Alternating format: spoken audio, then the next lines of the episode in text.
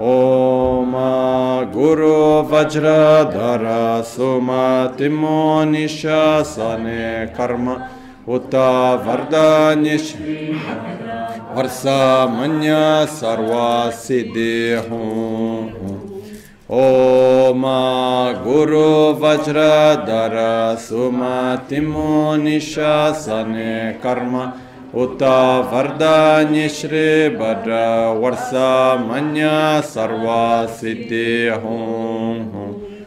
Om Guru Vajradhar Sumatimo Nishasane Karma. Uta Varda Nishri Bhadra Varsa Manya Sarva Siddhi Hum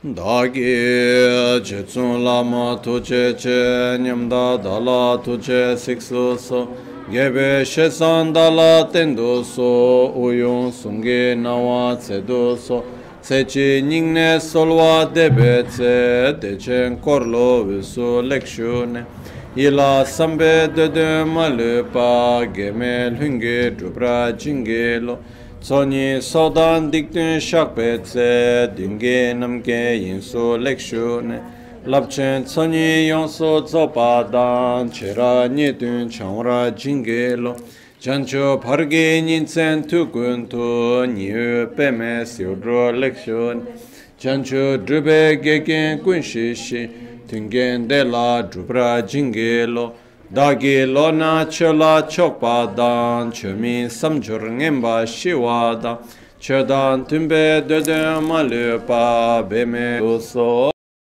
Tsuntu yāndā lāma dāng, rāmē chōkī pēlā lōng chōchī, sādāng lāmgī yōndē rāb dzōne, dōrchē chāngī kōpa nyūr tōbē shōyā, pākyū kē kōdāng dāgī lō, Pakyuke sundan da gina, pakyuke tukdan da giyi, tön yerme çıktı cingil. Makyuke kudan da gilu, makyuke sundan da gina, makyuke tukdan da giyi, tön yerme çıktı cingil.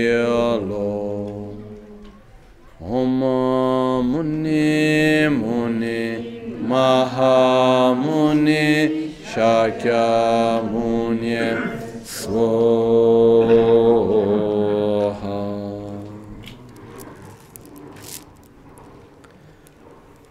Saya şipökin çok şey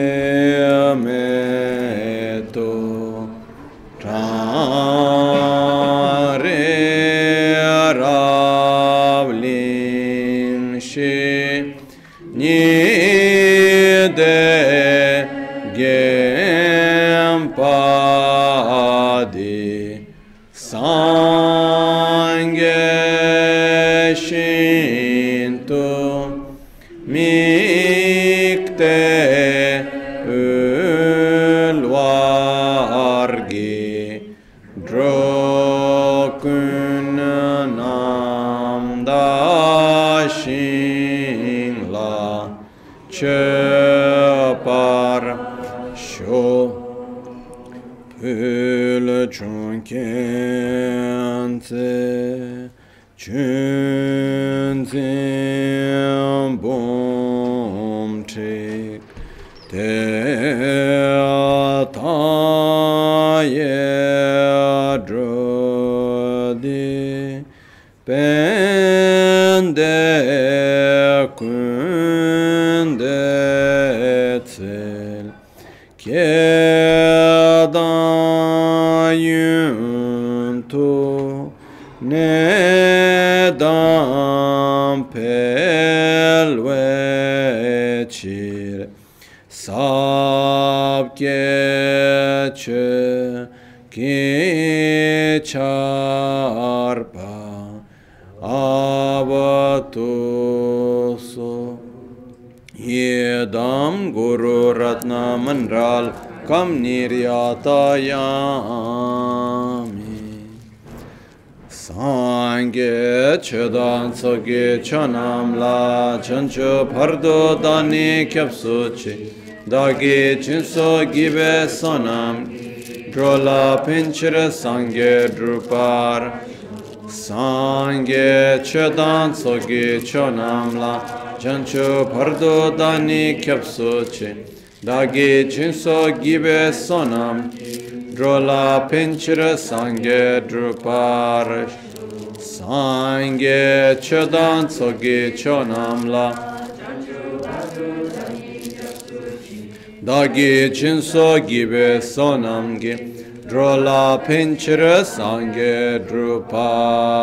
sho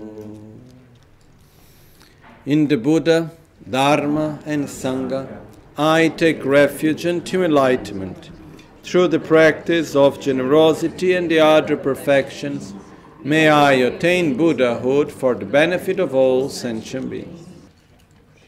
Da da da mi ke na ke tu da ge ten to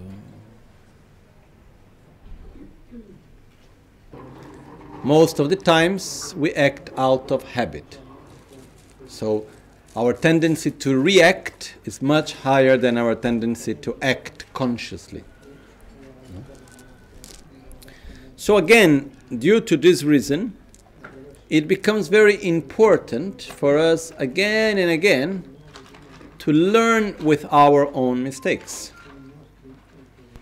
It's very important for us to look backwards, see what we have done, rejoice about the good things but also be able to look and say, okay, it will be better if I do differently next time. So I will, um, I take the commitment that next time I will act differently. Okay? So this is something that we can do and we should do again and again. No? As we explained also, the seven limbs are not something just to recite, they are something that we shall do daily. And one of the seven limbs is so called uh, confession, which is not the best translation. Uh, I prefer to say to openly admit our own mistakes.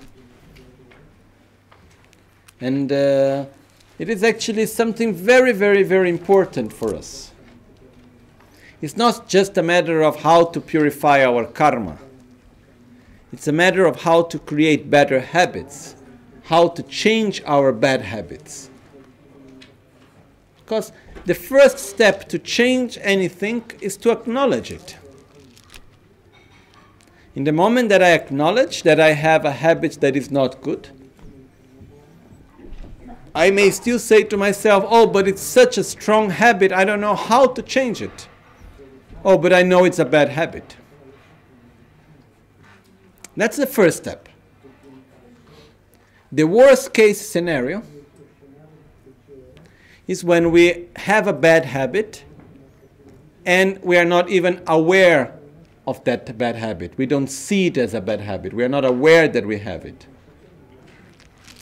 The worst near, it's not the worst case scenario, but it's very near to the worst case scenario is when we have a bad habit, we know we have it, but we justify it by whatever reasons. And we have this extreme great difficulty to acknowledge our own mistakes, which is actually so beautiful to do. When we are able to acknowledge our mistakes and to say, oh, yes, that's my mistake, it's so mature. No? Instead, it's so infantile, so childish to when we have a mis- when we do a mistake, how I, I see very often this tendency to victimize one person hadn't done that this where something clear is when we are and I ask myself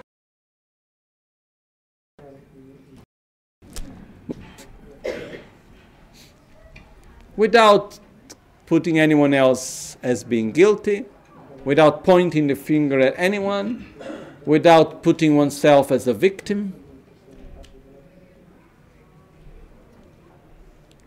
Oh, yes, I know I did that, but I have this habit, but this, you know. Once I, I sorry if I am so direct, but once I listened to one phrase in a movie, and I really liked it.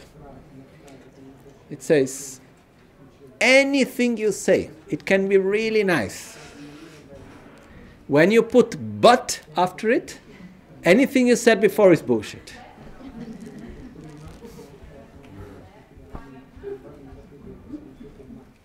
You know? And when you say, when we acknowledge our mistake and just after acknowledging we put a but. You know? But it was not my fault, really. But I am a victim. But uh, I am, I was raised up like this and this and that. There is no need to justify anything. There is just a need to acknowledge. Because we have no need to try to get away of any punishment. No one is going to punish us. We are free to do anything we want. Imagine anything you like to do, you are free to do it. But no one of us is free from the results of our own actions. This we are not free. You like to do it, you do it, then you pay the price. That's all. Simple as that for every one of us. And uh, in this complex, interdependent world in which we live, there are some actions which bring nice results, and some actions that bring bad results. There are some ways of interacting between people and society which is virtuous, and there are some ways of interacting which bring negative results. So, when we acknowledge that we have our own habits, that we have our ways of interacting physically, when we have our ways of talking verbally, when we have our ways of thinking, of behaving in any way that are not good for us and others, the least we can do is to be sincere with our own self and say, okay, this is not really good. Then comes the but, we don't say the but. We don't say the but, we just go and say, this is not good. I should avoid in my life. It's not, it's not a matter of being guilty. It's not a matter of being bad. It's like Sometimes we may go to someone, I saw this also, you go to someone and you say, Oh, you know, this that you are doing is not good. Yeah, I know I am a bad person. What's this? No one is saying you are a bad person, just saying change your behavior.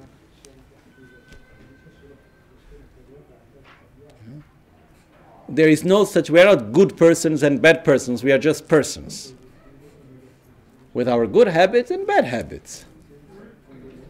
But to label ourselves as a bad person when it's sometimes, somehow, how to say, convenient, you know, when we don't want to change our bad habits, we are a bad person. That's very convenient to do. Truly, it's not convenient. But on a more superficial level, it's somehow convenient. It's like to label oneself, I am lazy. Yes, this is my culture. I was raised up like this. It is not so bad. You know, to justify. But the truth is that we are born alone, that we live alone, and that we will die alone. That no one can live our lives for ourselves. You know, and we can make thousands of excuses for other people around us. And they may even believe us. but we cannot give excuses to the karma.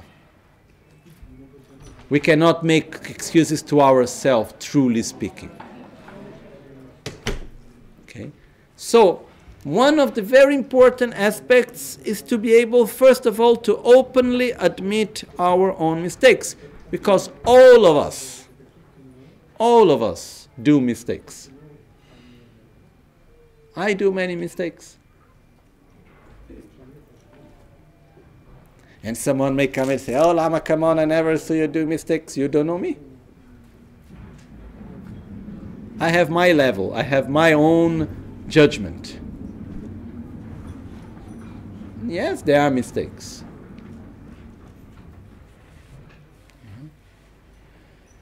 But each one of us should be able to look at oneself and acknowledge one's own mistake as they appear, possibly and try to redirect one's own habits and actions. We are not to purify in order to repeat. That's not the point.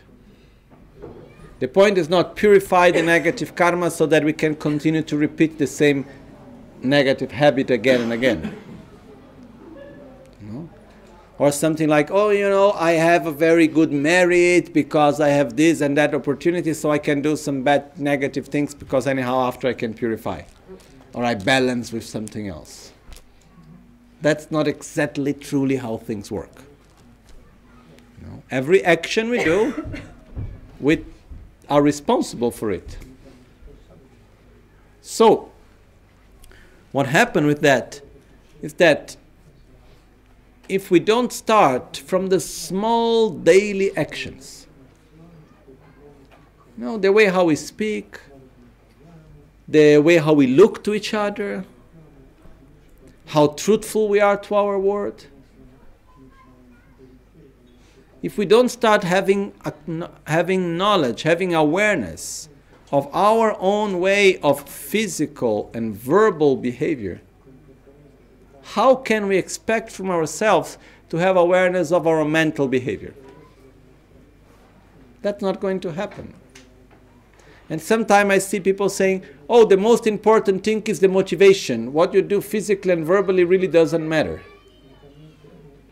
If you, ha- if you are a highly realized bodhisattva, with pure love and compassion bodhicitta and having realized the correct view of reality. In other words, if you have already gone out of samsara and you don't have any more any mental defilements manifested, then yes. Then truly your motivation justifies everything else that comes together with it because you have the wisdom and the ability to adapt. And whatever you say, whatever you do, they are just adaptations to see what is of greater benefit. But otherwise, if I am not able to direct my speech, if I am not able to take care of my speech, to abandon a violent speech, to cultivate a, a, a peaceful speech, how can I expect from myself to be able to abandon a, a, a violent mind? How can I expect from myself to develop the qualities such as love, respect, gratitude, and the paramitas as generosity and morality and all the rest? So, we start by taking care of our actions of body because they are more easy to see and more easy to control. It's thousand times more easy to control the body than to control the mind. So once we are able to control the body, then we should start acting in order to be able to control the speech. And once we are able truly to control the speech, then we can actually control the mind. Until we are not able to control the speech, forget about controlling the mind. Sincerely speaking. You can try, that's okay. But truly, it's not possible. So the process is first I have awareness of a behavior. I acknowledge what is the good part and I rejoice. I acknowledge what is the wrong part, the mistakes that I do, and I openly admit it, which means I see the mistake as a mistake. Nothing more than that. I see an action that is negative as being negative. That's what we are talking about. We're not talking about putting ourselves into a position of guilt. Not at all. But we must see what is white as white, what is red as red, what is blue as blue, no? So it's to say, okay, this is an action which was done uh, with selfishness, which was done with attachment. It was I, I verbally, I was verbally aggressive, and I acknowledge it. And once I acknowledge it, then I redirect myself by making the commitment not to repeat again such action. Then, after that, I do something positive in order to generate a positive force that will oppose itself to the negative action that I have done before. Because, as we have explained in these previous days, whenever we do an action, we generate an inertia, we generate a force, which is called leginuba. It's like this force that we generate. So, when we acknowledge that the action is negative, then we openly admit that it was negative. We, we commit ourselves not to repeat again. And then we generate something positive with that intention.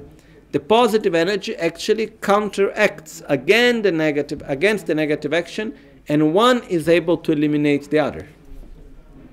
This is called purification. Okay? But in order to do purification, there are some aspects of the mind which are fundamentally important. Because I am a little bit skeptical, and I'm sorry for that. But uh, for example, I have been to different places where there are things like if you are able to go through like a cave where one great Mahasiddha was, with all my deepest respect, then there is a small stone window on it and then it said, if you can pass through the window, each time you are able to go through the window, then you purify the negative karma of I don't know how many eons or whatever, you know. Then we put a cat, go in, out, in, out, in, out, in, out until the cat reach enlightenment, no? Or it says, ah, if you drink this water, you purify I don't know what. Or if you do take this pill, you purify something else. I'm extremely sorry, but I personally do not believe. This is my own problem. It can be a very powerful tool. It has, can have all the blessings, but there is a minimum which is necessary from our side in order for that to work as a tool of purification for us. I'm not saying that it doesn't have a strength, a particular power that will help us to purify? Sure, maybe there. Through the blessings of the great masters and all the interdependence that was created, yes, but there is something from our side which is necessary. And the minimum that is necessary is that we must first generate a positive state of mind, which is opposite to the state of mind in which we have done a negative action. Most negative actions that we do, they are generate, they are done in a state of selfishness. They are done out of attachment and out of aversion. That's the basis. That's the basic ingredients. Okay? So, as a minimum, in order to be able to purify any negative karma, in the moment of purification, we must generate an attitude of altruism, of love, of compassion. Okay? And this counteracts, it puts, on the, uh, it, it puts us on the opposite direction of the type of action that we have done in the past, of negative actions. So, this is the first force of purification. Okay? We must generate an opposite force, which normally it is described as generating bodhicitta and refuge. Okay. Secondly, we must openly admit our own mistake. In other words, we must see the mistake as a mistake. And here, to generalize, it's not enough. Just to say, yes, whatever negative actions I may have done in all my previous lives and in this life, in whatever way, with awareness or without awareness, I openly admit. That's good. But let's start first by looking what have I done today?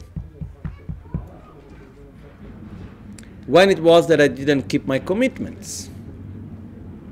When it was that I didn't treat others with respect when I have a commitment to do that? When it was that I didn't act with love? When I have a commitment to do that? If we ever took the Bodhisattva vows. Actually, anyone that took a tantric empowerment took the bodhisattva vows. So, when it was the time in which I lacked respect towards my gurus, when it was the time that I lacked respect towards the Dharma, towards the Sangha, when was the last time that I criticized someone from the Sangha? Okay, this is breaking one of the important tantric vows. When was the last time that I acted physically with aggression? When was the last time that I acted verbally with aggression? That I didn't keep my word? That I spoke in a way that didn't comprehend, that didn't correspond with my own understanding of reality, which I lie. When was the last time that I spoke in order to put into evidence the faults of others, in order to generate and uh, how to say, to generate more attraction or aversion from one side or the other?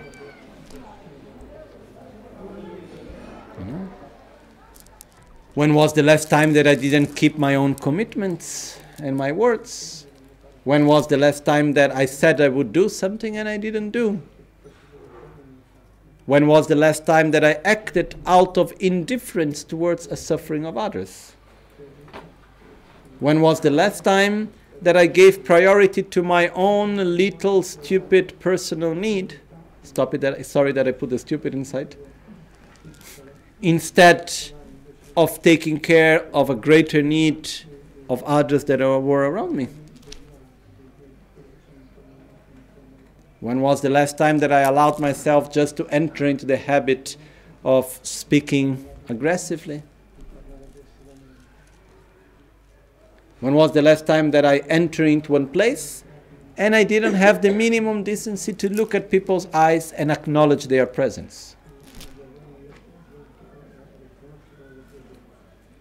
Which means to say hello, being present.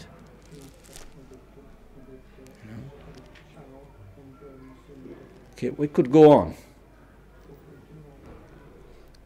But we should really, sincerely, look upon ourselves and ask ourselves, what did I do? How did I, how did I act? And it's not a matter of saying how good I am or how bad I am. It's a matter of asking oneself, do I want to be better or not? This is very important to understand. When I talk about the limb the, on, on, the, on the seven limbs. No, we have prostrations, offerings. Now we go to the third limb, which is purification or confession. Confession is not about seeing how bad we are, or we need to purify, or anything like that. Confession is about wanting to be better. Confession is about changing our bad habits and we are the only one responsible for that, no one else. So, it's really important for us to bring this awareness to our daily life. And uh, there is one danger in our path that Atisha acknowledged it very clearly, uh, which goes more or less like this.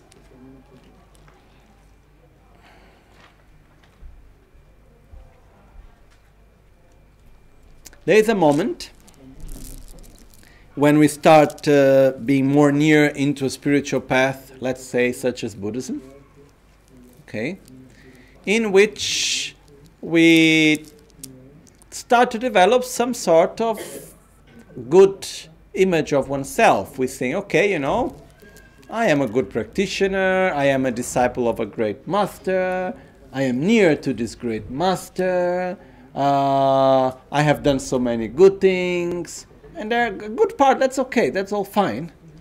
But there is a moment in which, because we do all these good things and because we are so good, we somehow forget or we don't see as anymore as necessary to look at our own faults. And then we get somehow trapped into this process. And then we don't grow we don't make steps forwards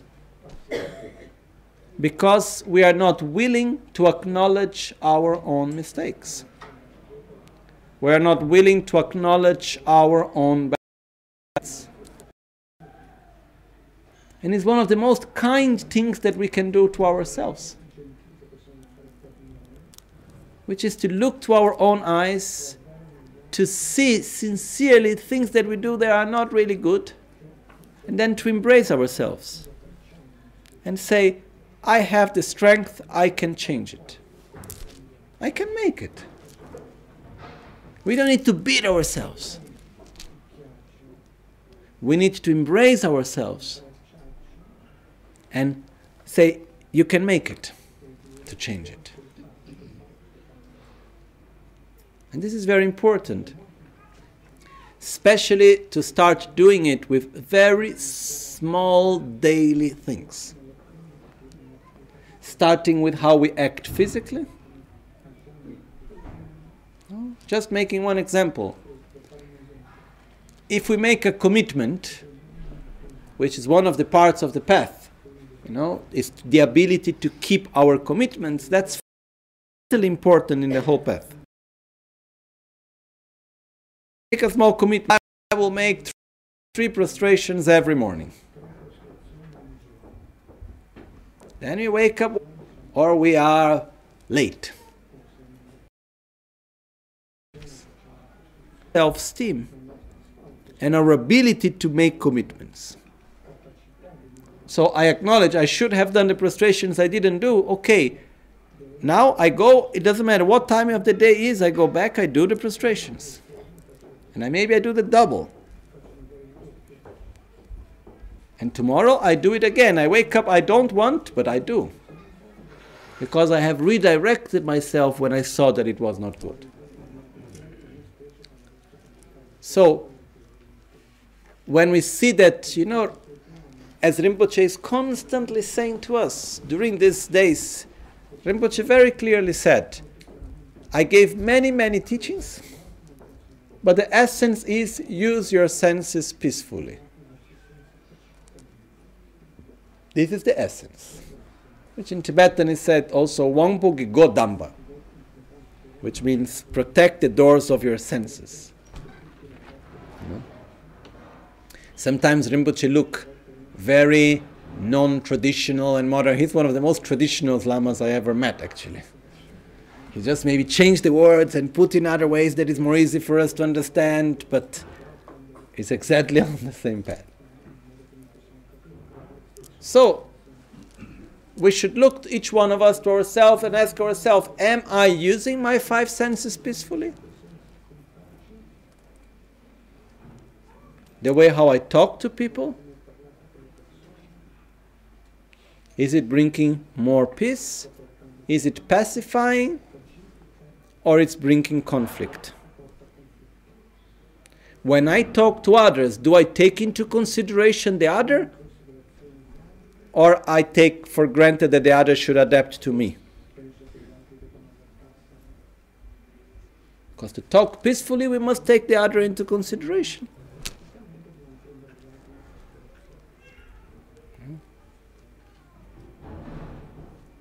It is fundamentally important for us to look at ourselves. The way how I eat, is it peaceful? The way how I do shopping, is it peaceful? Is there awareness? The interdependence in which I am part of? The way how I listen? Do I ever listen to people when they need?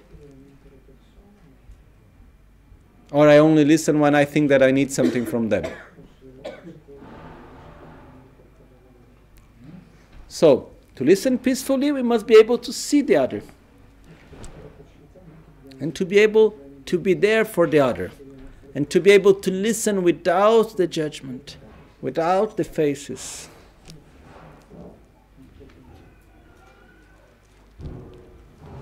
And someone may say, Oh, but I don't have uh, peaceful senses. I'm not able to do it. Good. That you have the awareness so that let's make small changes. Okay, I will stop saying this word. I will start being a little bit more kind here or there. And that's where we start making changes. So, the third um,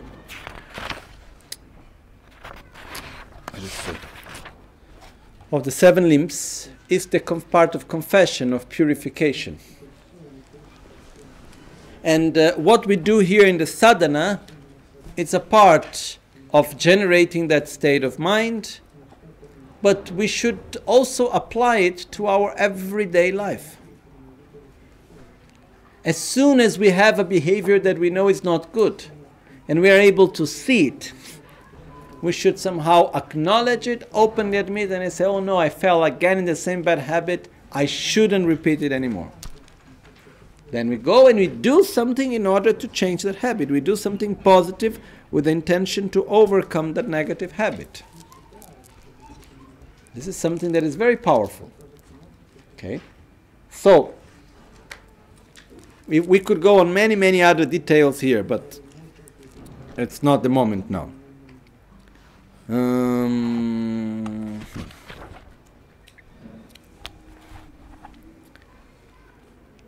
so we are in verse number 38.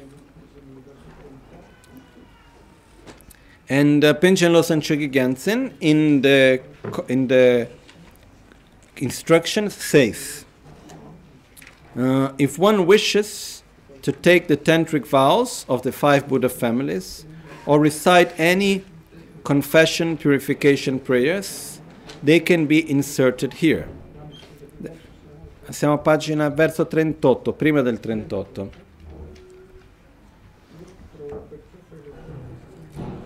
Sì.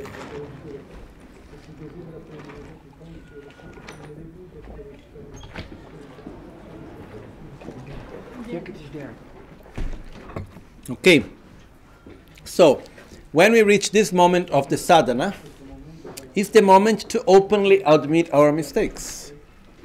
When we do the practice of openly admitting one's own mistakes and of to purify one's own negative karma, normally there is a big difference if I admit my mistakes just to myself or if I do it in front of someone. It's quite stronger when we do in front of someone this someone, the more this someone is someone important, is someone that truly matters for us, the stronger it is. No? There is a big difference between acknowledging our mistake to someone that you know is just a friend that is used to say all the bad things one to the other and we just say something like this or going publicly and admitting one's own mistakes it's already make a big difference no but this just remembered me now one story of one great master whose name was Geshe Ben Kungel. Geshe Ben Kungel was one monk, one practitioner in Tibet, and uh, actually, before being a monk, before starting truly to dedicate his life to practice the Dharma, he was the head of a criminal organization in the region of Kham. They were robbers. He was the head of a band of, of robbers, the head of a band of robbers. So whatever he had in his life, at some point something happened and he changed his intention. He decided that he would he didn't want anymore to follow that life. He saw it something negative. He left it. He went to central Tibet to Lhasa. And uh, he started following the teachings and the practice and so on. So one day he was in the house of a family to do puja. And uh, at a certain moment, he found himself alone in the room of the family, and there he was reciting the puja, I don't know, whatever puja he was reciting. And then at one moment, just like this by habit, he opened the drawer that was in front of him. And he saw some jewels there. And without thinking two times, he put his hands to take the jewels out of habit. And as he took the jewels, he understood, uh oh, what am I doing? That's not the right thing to do. I changed my life because I don't want to want to do that anymore, all the thing.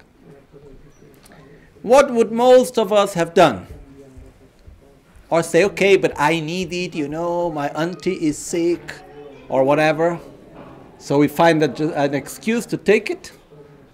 Or, okay, we put it back, no one saw me, and done. Instead, he took the jewels, he raised his hand, with the other hand, he held it, and he started shouting, There is a thief in the house! A robber is in the house, and Ben Kungel is stealing, and he was shouting it around. And the people of the house came saying, Oh, where is the robber? And then he was showing in his hand and saying, Here is the robber, you know. And then these people just looked and said, This guy is crazy, you know.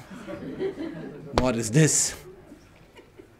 And, uh, but basically, what he did is that at the same time, he could cut the mind of robbing, of stealing, because very difficultly he will repeat it again. No? Secondly, he also cut the arrogance and the pride I am the good monk. You know, or I cannot allow people to see that I was going to do that because I am the good monk. So he had this bravery to show himself, to be very direct in this way. So this is an example of openly admitting one's own mistakes without any delay. Okay? I don't mean that as we go around we should start saying, "Oh, you know, I have desired this and I, I thought I wished you were that," and, and we don't need to go around saying things, okay? And I know there I was, I was talking about your defects and I was doing this and I was doing that. We don't need to go around saying our mistakes. But at least once a day, possibly three times a day, because we forget things, so the more we do, the better. And slowly, slowly, the more we are able to be constantly present, to admit our own mistakes and to say, oh, this is not good. I shouldn't do this.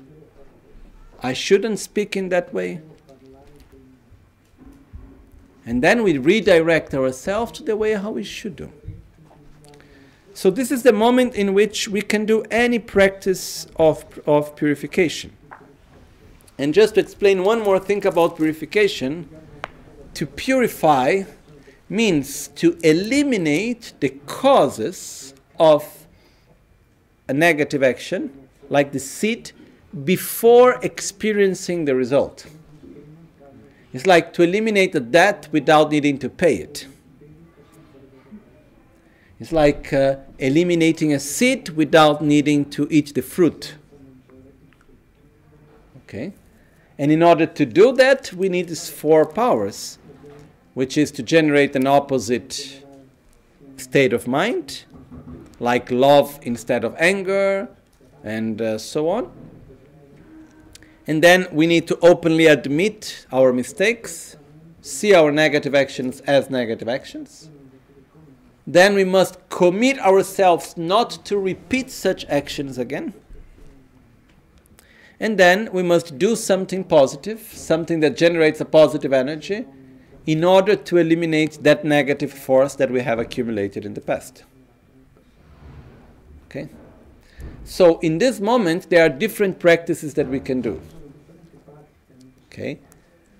One practice that we can do is the confession of the 35 Buddhas, which in the Gelugpa tradition is done very often because this is one of the main practices of purification that Lama Tsongkhapa did.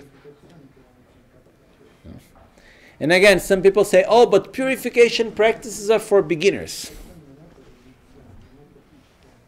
Hmm? Now, eh, people think it is for beginners, no? Some people may think, oh, it is for beginners to purify. I am practicing the Dharma since 20 years. I don't need to do these things. the greatest the masters that I have ever met, the more they do practices of purification. The more you are aware of the law of karma, the more you see the need to do practice of purification. Atisha would do daily his practices of purification. Kyabje Ling Rinpoche, one of the greatest masters of our times, he would do every day 100 prostrations with together combined with practice of purification you know through whole of his life. And uh, we can go on and on through many great masters. Lama tsongkhapa did a lot of practice of purification. And when he did his practice of purification at the time he even had already direct view of manjushri and still he was doing all this practice of purification. So why shall why should we be exempt from it? Why should we say, okay, I don't need to do? Okay? Because it has many different levels of the things that we do now and also the seeds that we have planted in the past. That is very good for us to be able to eliminate. So, we can do here the practice of the purification of the 35 Buddhas of confession, which we have put it as an appendix into this booklet. And then also we can do the practice of Vajrasattva at this point. Okay? Normally I try always to do the practice of Vajrasattva combined. Also because the verse of purification is very short. No? It just says tongme dyune mige dikpele gidan gitse iran chiche pa tuje chenre chengar gyosemge shakshin lenche mige dongba no. It's in order to help us to generate the four powers of purification, which says the four, four, the four forces, which says, before the eyes of the great compassionate ones, before Guru Buddha that is in front of me, inseparable of all the Buddhas, we lay bare, or I lay bare, with a mind of regret, which means I openly admit any negative action I have done. I put myself transparently. Whatever known virtue and negative actions we or I have committed from beginless time cause others to do, or in which we or I have rejoiced, we or I vow never to commit them again. Okay? One of the ways of doing it is first we recognize specific actions. And then from the specific we multiply to the general. Okay? Not the other way around. So we recognize specific actions of speech, specific actions of body, specific actions of mind that we did that were not good, and then we say, and may any other action similar to this that I may have ever done, I also openly admit, even those that I don't remember, and I commit myself not to repeat again. Then, in the heart of Guru Buddha is Vajradhara, blue in color. Okay, in union with Vajradhatushvari. At this point, Vajradhara transforms into Vajrasattva, white in color. Okay? And then, as transforms into Vajrasattva, white in color, then we follow the sadhana of Vajrasattva. And here we can do the whole visualization that Vajrasattva comes to our crown, sits in our head. Then, as we do the mantra of Vajrasattva, nectar overflows, enters through our crown, body, purifies the whole of our body.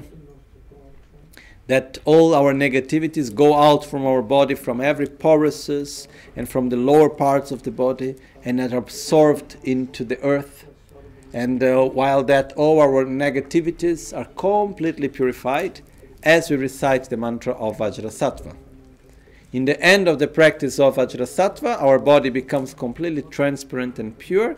We feel that we have purified the negativities that we have accumulated. We feel that we have the strength not to repeat them again. And then Vajrasattva, that it is on our crown, dissolves and sits in our heart, while the Vajrasattva in front transforms back again into Vajradhara. Okay? So, uh, in this new edition of the Guru Puja, we have here in page 170 and 184.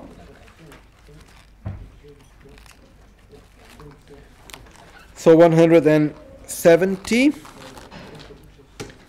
uh, 70.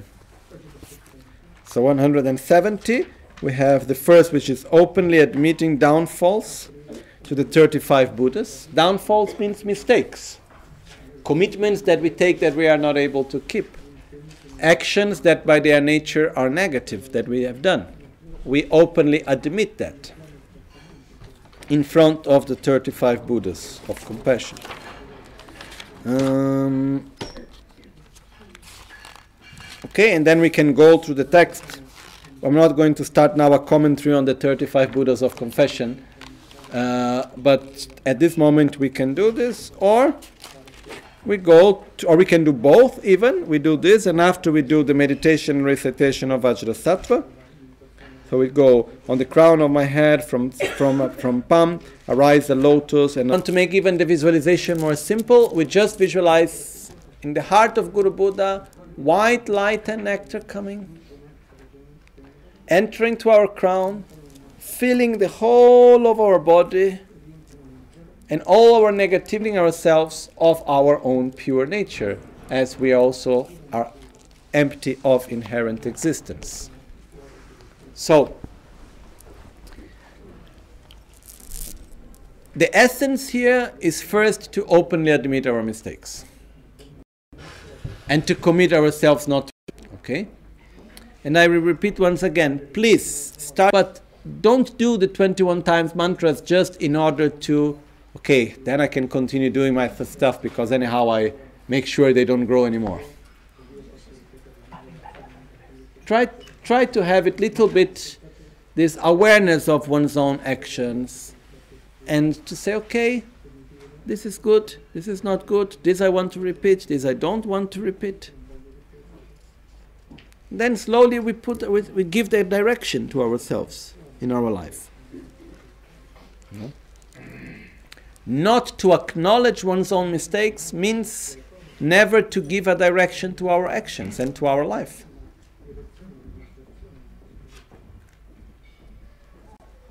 Instead, we need to give direction. But we cannot give the direction suddenly. We need to do it daily with the small things that we do. And someone may say to me, Oh, but it's tiring. Yes. It is tiring to observe one's own actions and to direct one's own actions. It is tiring. But the other way also is tiring to follow one's own habits, it's also tiring. It's also consuming a lot of energy. So, better to consume one's own energy with something that brings better results. That's all. Okay? So, uh, we have here this part of purification and um,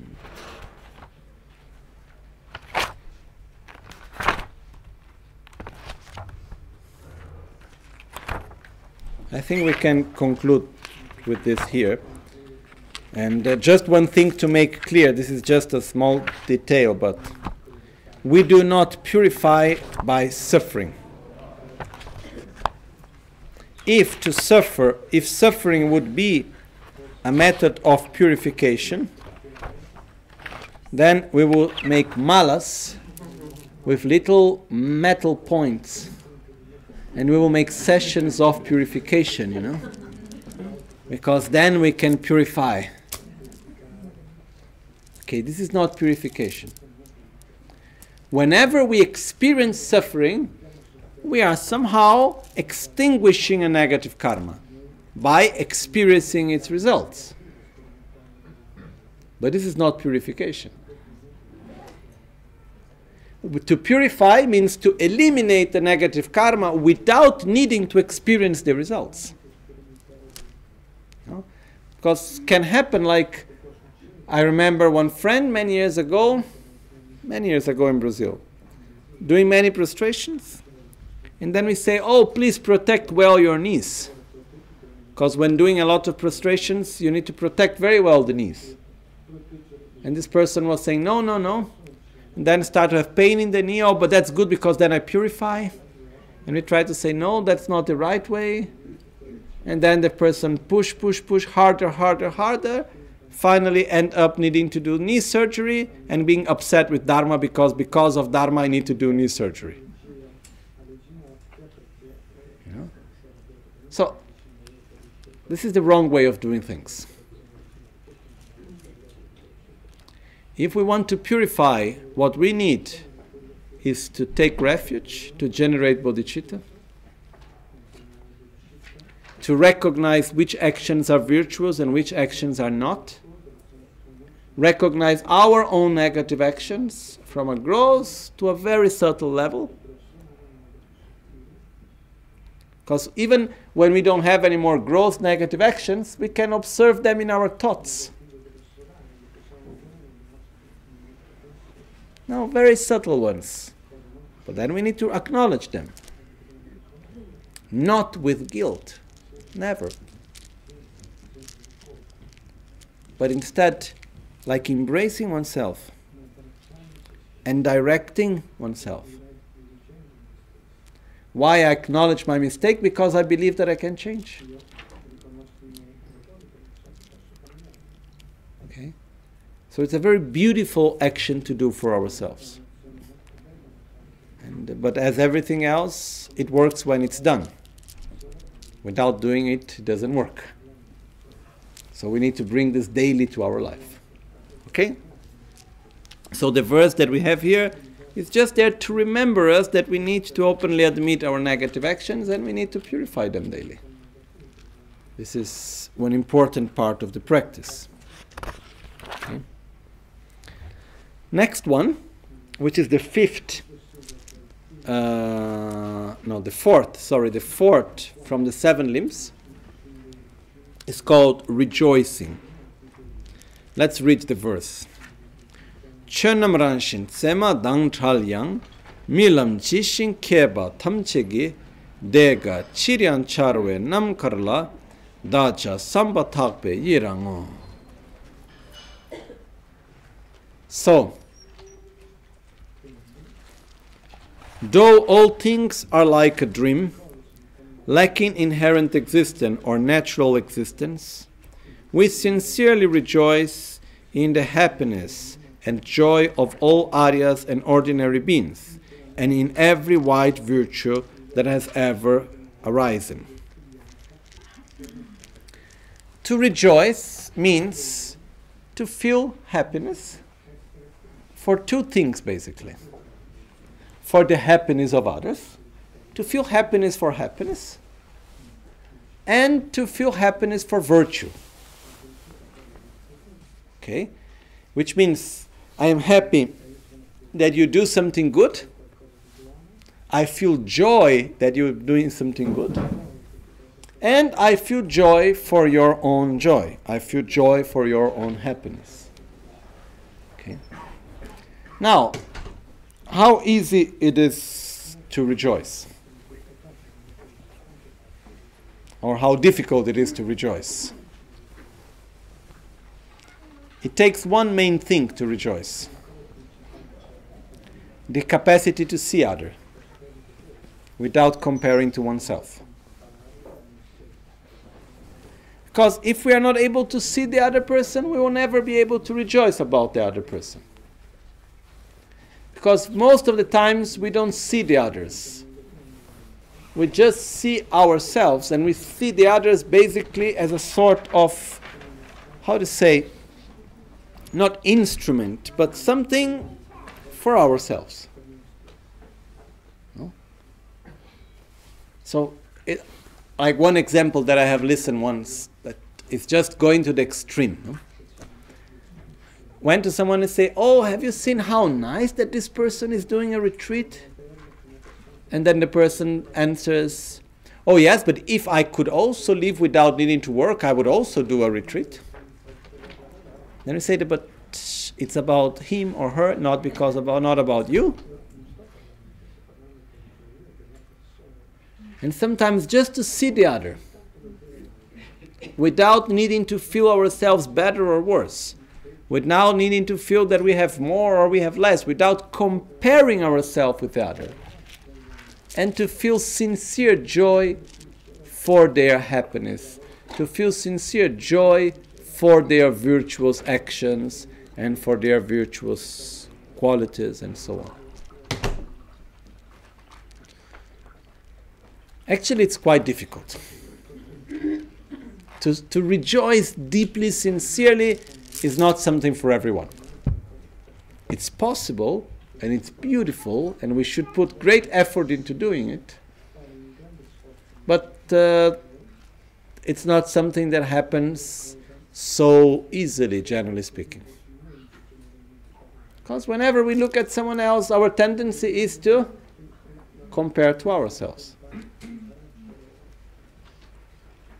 So, we need to try to go a little bit beyond that. So, daily, what we do is we start rejoicing. We start rejoicing by the positive things of our friends,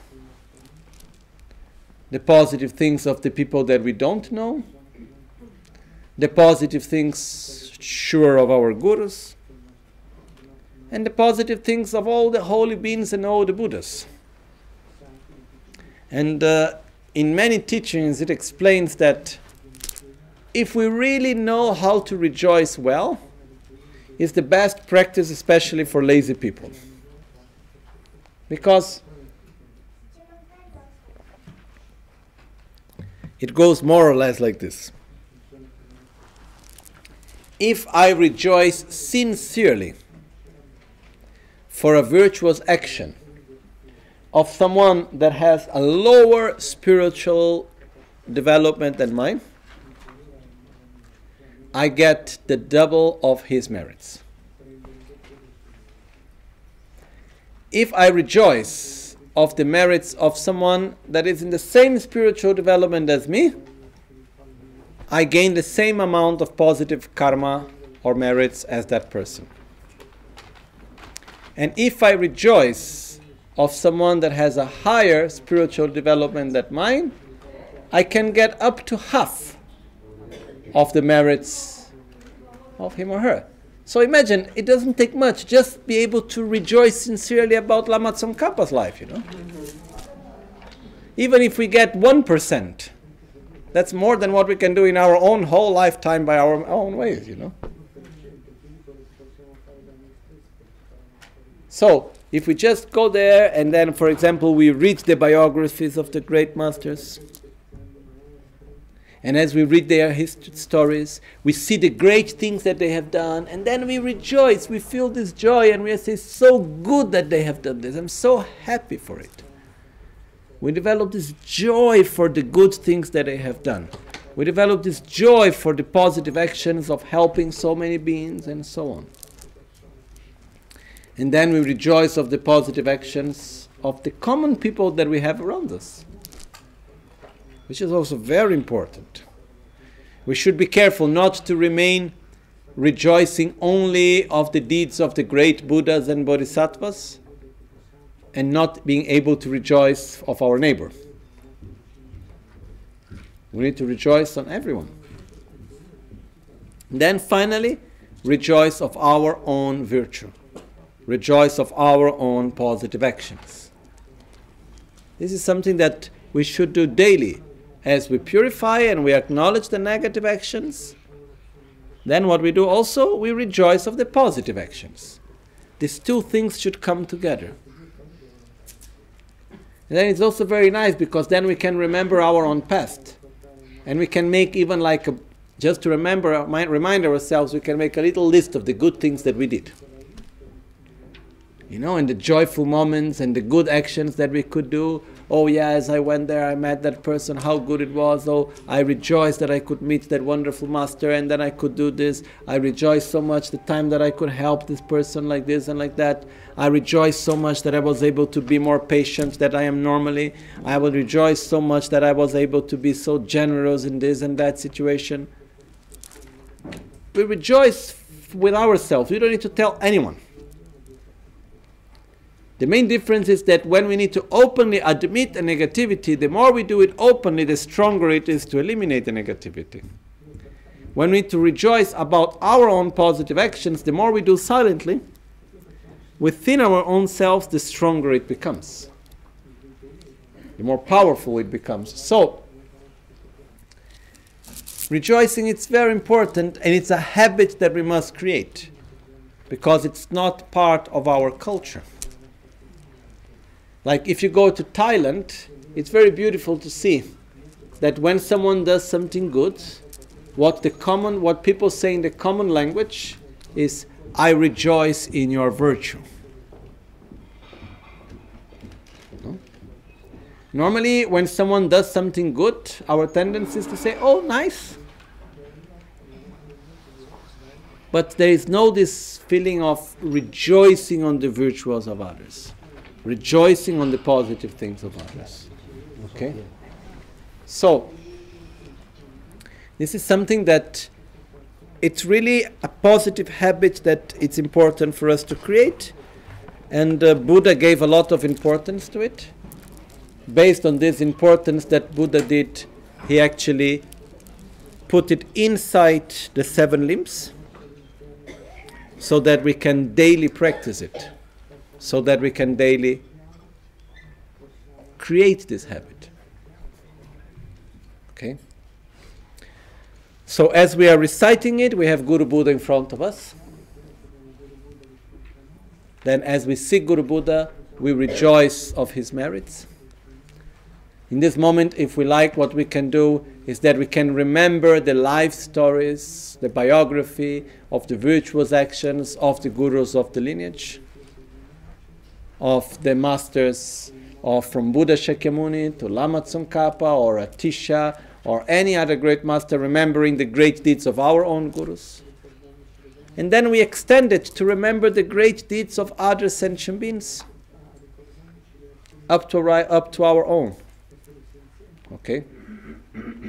But it's an important moment to open the heart and to develop joy. It's very important. Okay? And um, it's just that these things, such as rejoicing, I don't know for what particular reason, but very often they are somehow taken for granted. Oh, yes, I know we need to rejoice. Finish, you know. So then maybe we are there putting so much effort to accumulate merit when we could just rejoice. And by rejoicing, we also open our heart, which is very, very beautiful and necessary. We are, allow ourselves to see others and to feel the joy that comes by seeing the joy of others. And this is something that gives a lot of positive energy, gives a lot of joy for ourselves also. So I just request to everyone to bring to our own life, to bring to your own daily practice rejoicing not as a recitation, but as a habit to create. And this is the moment in which we remember to rejoice. And we rejoice in front of Guru Buddha, and we do this moment, but it's something that must be part of our life. Okay? So, for example, I don't know, we go to a beautiful place. Oh, I rejoice for everyone that lives here that they may enjoy this beautiful environment. We go to see, we see a great master. I rejoice of your great actions, and I rejoice of all the disciples that can receive these beautiful teachings and then can be by your presence. I rejoice of it. We see the image of Buddha. I rejoice of all the good actions that Buddha have ever done and all the benefit that is bringing right now to everyone. I rejoice. Then we cannot stop smiling. If we truly learn how to rejoice, we cannot stop smiling. Because there are so many things to rejoice about. Okay? And this is something that it's important because rejoicing also have another aspect which is subtle but it is when we rejoice we allow ourselves to be happy. We allow ourselves to feel joy. And it's very interesting that very often i see many people not allowing themselves to be happy. Like there is even a sensation of guilt to feel joy. It's interesting, but it even may look contradictory, but there is something there that whenever there is a moment when the person simply starts to relax and feel happiness and joy, then he needs to start complaining about something and finding mistakes and finding problems and it looks like if I am happy when there are problems means I don't give enough importance to the problems. How can I be happy? Look what is happening. But there are many other thing, good things that are happening also and that have happened.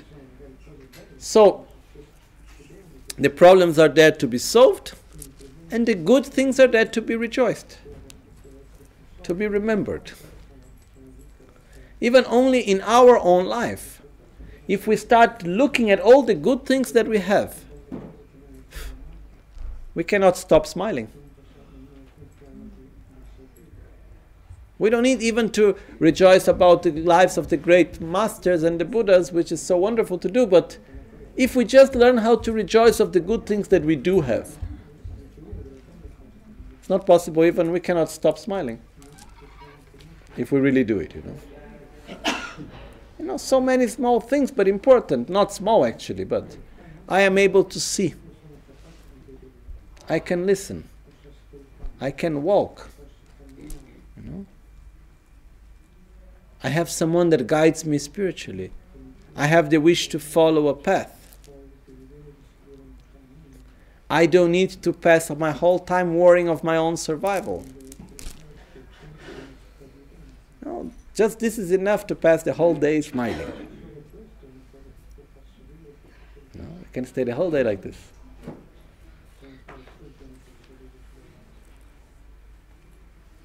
So, because when we feel joy, it doesn't remain forever, we need to bring back our memory of the good things that we have and to rejoice about them. Okay.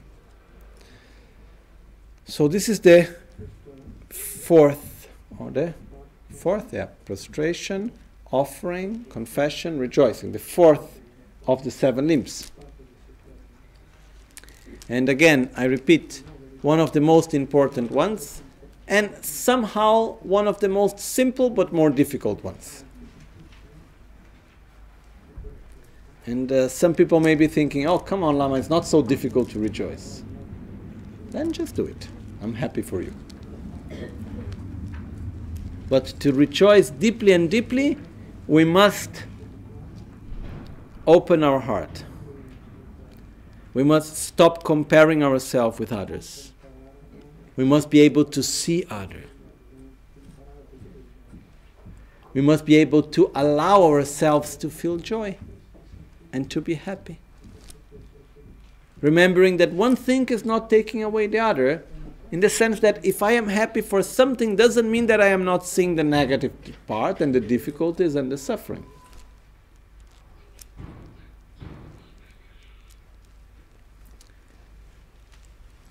So please rejoice. And I rejoice that you rejoice. Okay. Next. Because the days are passing, so we need a little bit to start moving. Verse number 40. Today we will just finish these three verses, which is the seven limbs. Uh, pulchun kense chunzin bumtrete taye drodi pende kundetse keda yundu nedan pevechir sabke chögi charba up to souls. Um, requesting them means Guru Buddha to turn the wheel of Dharma.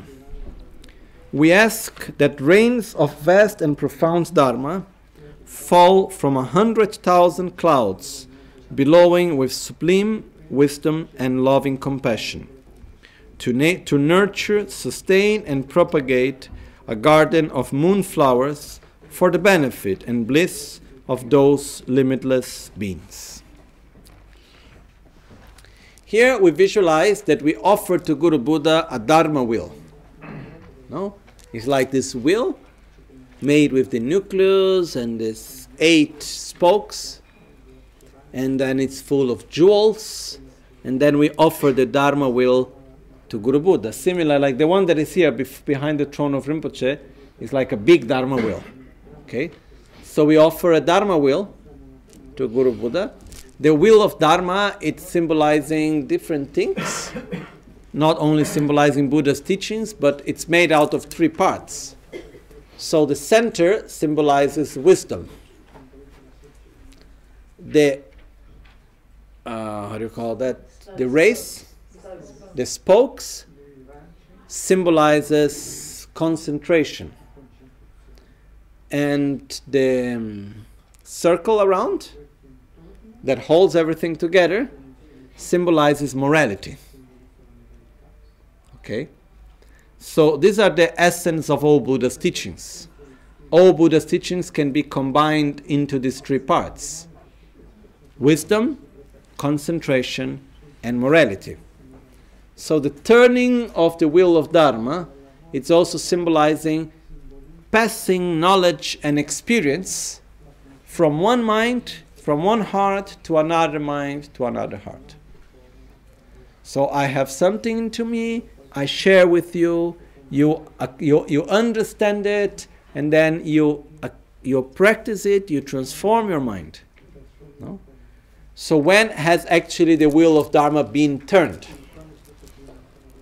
When, through the explanation, through the transmission of the teachings of Buddha, someone changes some aspect of their mind.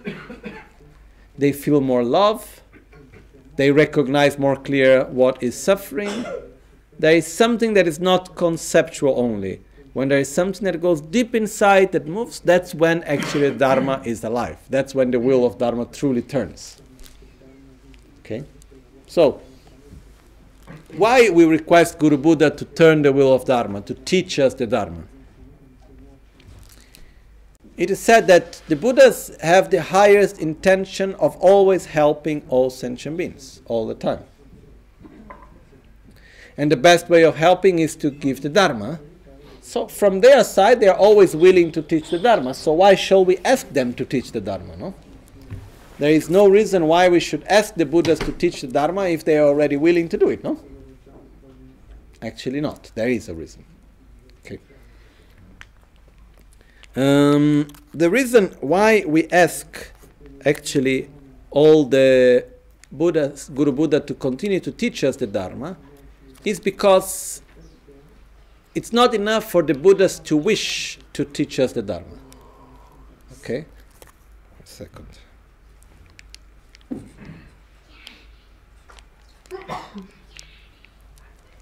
It's not enough only for the Buddhas to wish to teach us the Dharma. If we don't have the causes, if we don't have the merits from our side, we cannot receive the teachings. It is said that we can be side by side with a Buddha for hundreds and thousands of years. If we do not have the causes to receive the teachings, he will never teach us. Not because he feel important and if you don't ask, I don't teach. No? How many times have we been with someone and we want to explain something to the person, but the person is not open to understand? It doesn't work. So, by requesting the teachings, we open ourselves to be able to receive them. Also, in the time of Buddha, Buddha stated very clear no teaching should be given if not requested. One of the reasons is because we cannot help anyone if the person doesn't want to be helped. We cannot guide anyone if the person doesn't want to be guided. So, the first thing that we do is we make our own request. Okay, just sorry, I need to take my medicine after lunch, which I didn't take before.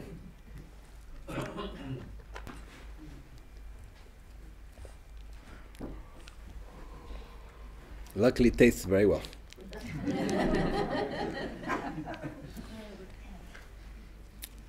okay. So, when we make the request to give the teachings, we are creating a positive interdependence in order to be able to receive it. Okay?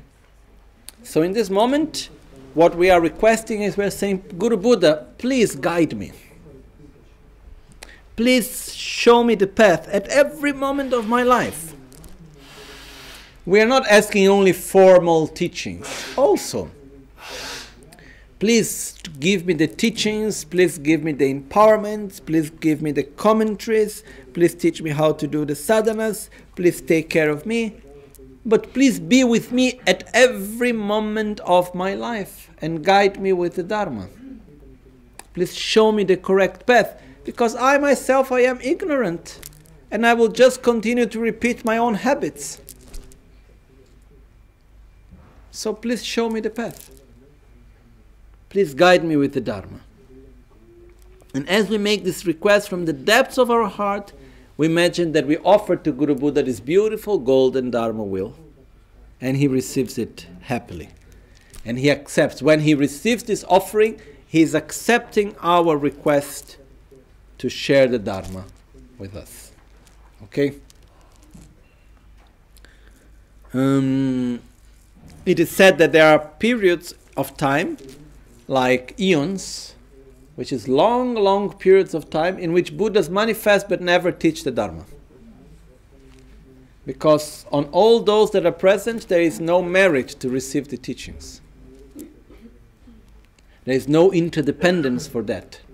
So the Buddhas will help in other ways. They will be helped materially, they will be present in other ways, but they will give love, they will do many ways, but they would not teach the Dharma.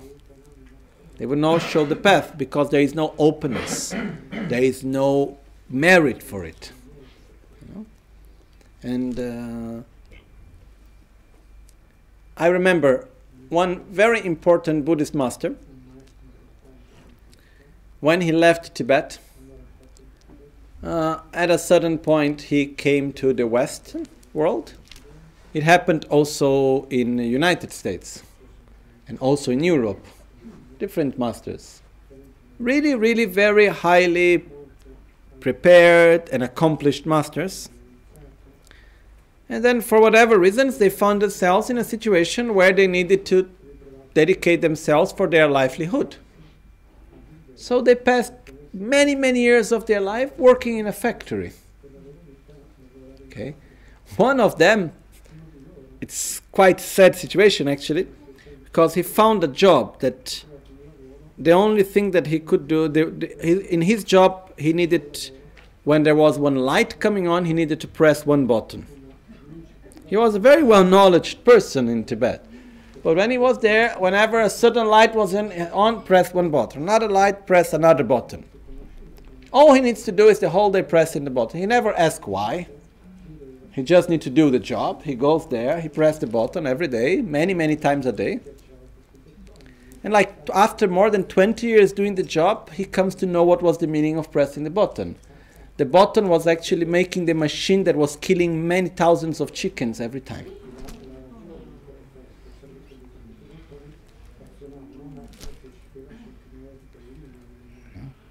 But uh, he didn't know.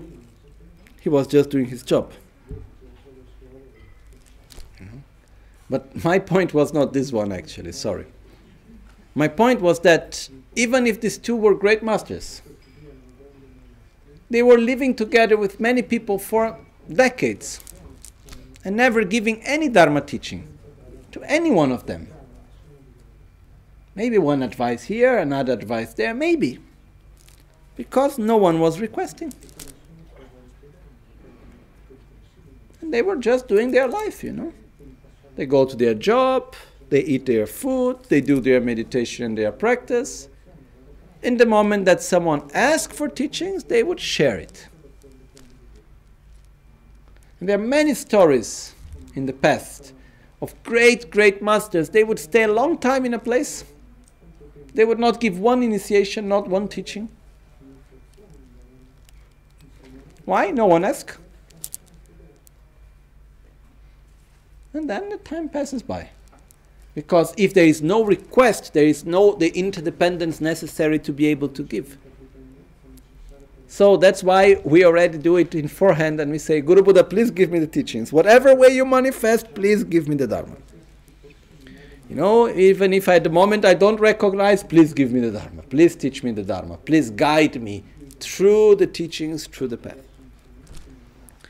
And this is the part which is called so requesting to give the teachings of Dharma. For example, today we did this long life puja. This long life puja basically is we are putting into practice directly to, with the Guru these two verses, the 40 and the 41, mainly. There is a whole part in the prayers that we did in which we ask the Guru to turn the wheel of Dharma external, internal, secret Dharma teachings, and so on. So we make this request. By the verses that we were reciting, and the offerings that we were doing, we were requesting to give us the Dharma, to teach us, to guide us with the Dharma. The, the next one is requesting Guru Buddha to remain. This starts from the time of Buddha Shakyamuni, when before dying, I think some days ago I told this story, in which Ananda, which was the attendant of Buddha. And then here there is one interesting aspect also. Ananda was not the most intelligent guy. He was not the most bright. But he was very dedicated. And he was somehow also very attached to be by, nearby Buddha. So when Buddha asked him to be his attendant, which means that he was cooking every day for Buddha. If there was cooking, actually, at the time they were not cooking, they were going for food. But he was doing like since early morning, doing everything was not necessary around for Buddha all the time. Buddha said, Ananda said to him, Yes, I accept to be your attendant. I will do everything all the time, but one condition. You allow me to be always at your side in any situation with anyone. May I always be together with you. You don't exclude me ever. You know? And then Buddha said, Okay. So in all the moments, Ananda was always there, together with Buddha. Every time, it doesn't matter where it was. No?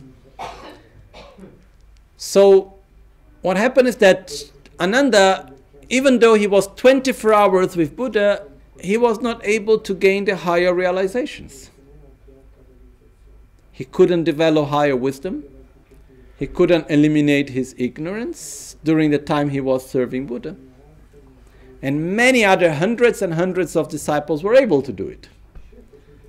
But because he was the one year with Buddha, whatever other reasons, just before Buddha passed away, Buddha went to him and Buddha said, You know, Ananda, a Buddha, if he wanted, and most of all, if it was requested to him, he could live for hundreds of thousands of years. And Ananda said, Very cool, that's nice. And he repeated another two times. No? Ananda, listen well.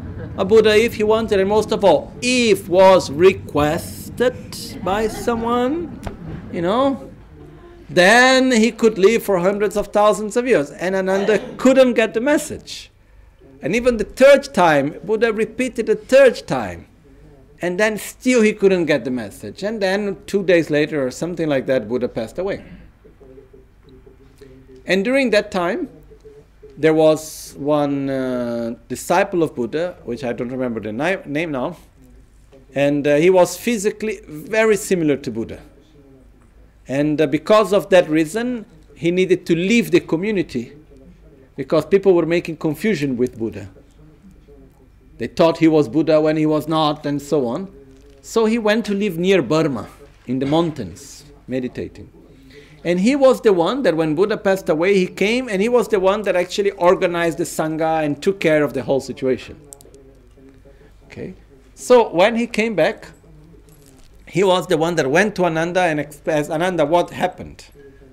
And then, and he was an arhat, so he knew things clearly with clairvoyance. So he went to Ananda and said, How you dare not ask him Buddha to remain for a long life, you know? He gave you the opportunity in front of you. He repeated to you three times and you couldn't catch it. What, what's your problem? You know? And he scolded Ananda so badly, even publicly. You know? So from that time on starts the tradition to request the Guru to remain for a long life. To request Guru Buddha to remain long. And just to conclude the story of Ananda, when the disciples of Buddha put gathered together to share the teachings that Buddha gave, the only one that has always been present together most of the time was Ananda.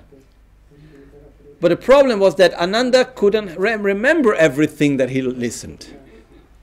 Because in order to remember everything, one must be able to go beyond one's own ignorance. And once a person has a direct realization of the ultimate nature of reality, a non conceptual realization of the ultimate nature of reality, which is called reaching the path of seeing, is that person will naturally have access to the memories of everything that he or she saw or listened in the past. So that's why all the sutras were transcribed by were were re- being repeat how to say they were being taught by arhats that had a perfect memory you know that's why all the sutra starts with digedagi tepa tuchi now one day at one time so i have heard there I was in such and such place together with Buddha, this and that and that other person were present. And then this person asked this to Buddha and he answered like this and like that and so on and so on. So the problem was that all the other disciples had already told their versions of all the teachings that Buddha had given, but many teachings that Buddha had given could not be registered because Ananda didn't have the right memory. So they start pushing Ananda to meditate in order to reach the state of Arhat. So there were like all this big pressure on Ananda to meditate more and more in order to be able to realize the ultimate nature of reality. And at some point, finally, Ananda did it. And then he could start sharing, and then from there comes the sutras taught by Ananda. Okay?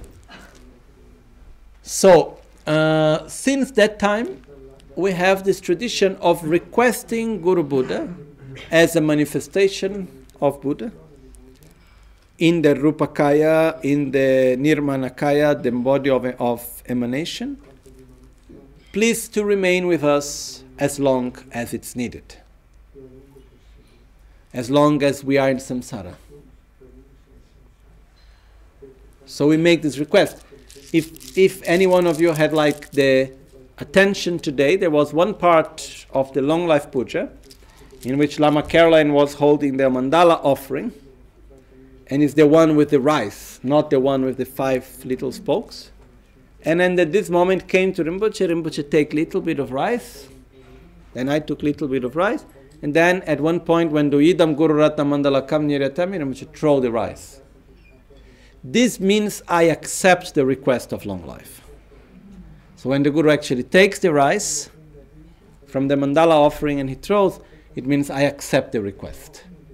Okay? So basically, what we are doing, what we did today with the long life puja, is actually we are repeating this tradition that comes since the time of Buddha, which is to request the Guru to have a long life.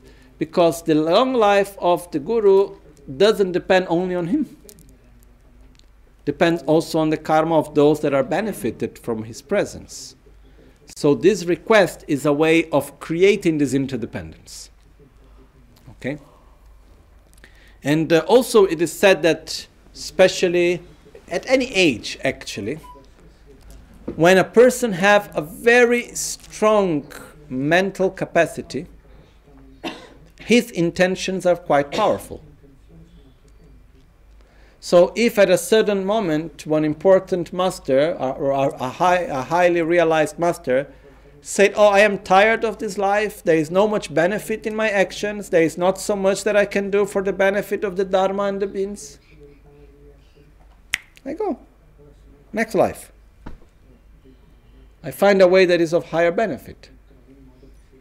On the other way, if he generates the intention saying, I must stay in this body, I am fulfilling my objective, I must stay with a long life, then this gives a lot of strength for the body to be sustained and for a long life also. Okay? But it's an interdependence that it's together with all of us. That's why to make this request sincerely, it's also very important. So the verse says, Dorje kula kechik mingaya sunchu wangi gyalpo samato dacha möba chishin setebar nyangi midan takpar shuksu sol. Though your Vajra body is though your Vajra body is subject to neither birth or death, and is the vessel of the great King of Union. Please abide forever, for, forever, and in keeping with our wishes, pass not into nirvana until the end of samsara. The meaning here is saying, although your body, which is your Vajra body, which is your very subtle, pure body, doesn't depend on birth and death.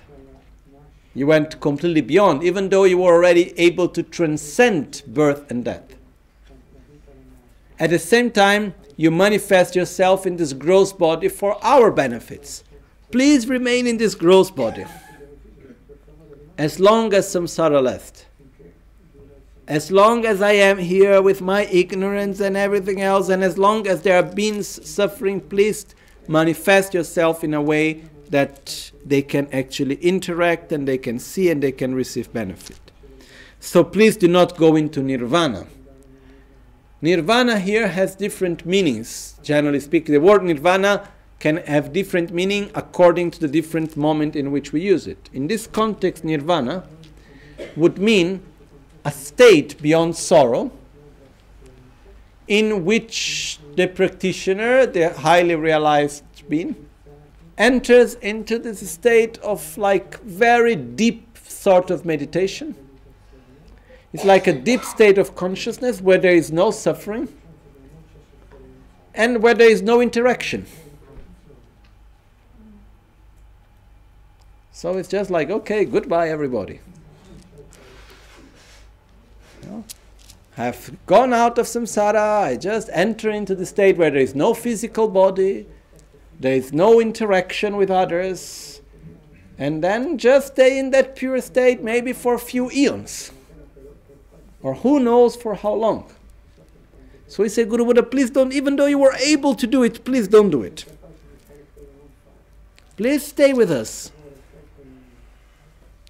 Because we need you in a way that we can see, that we can touch, that we can listen, that we can interact. That's what we need. You know? If all the Buddhas go into nirvana and they're all blessing us from a sphere of light and a subtle existence, so beautiful. But then we are lost. You know?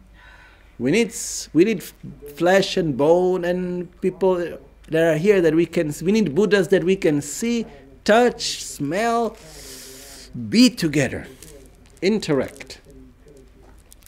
So that's why we say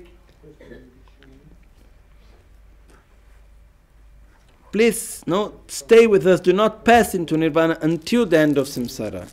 Please stay with this gross body until the end of samsara. Please stay with us. And we make this request from the depths of our heart. And as we make this request, we visualize that we offer to the throne of Guru Buddha, we offer this double Vajra. Okay? Like the one that today Lama Caroline was holding. And then she passed and is put on the throne. This is symbolizing stability. That normally has on the four sides four swastikas, which is also another symbol of stability. Some people nowadays took away the swastika because there was a moment in which people were asking, Are you pro Nazi? Or what has Buddhism to do with Hitler? Or things like that. And uh, I think the, an, the easy solution is to take away the swastika. The better solution is to explain what is the real meaning of the swastika. And to explain that Hitler, he just took a very ancient symbol and he took process, process of it and he, start, he chose to use it. He could, he could have chosen the cross if he wanted, no? Or who knows what other symbol?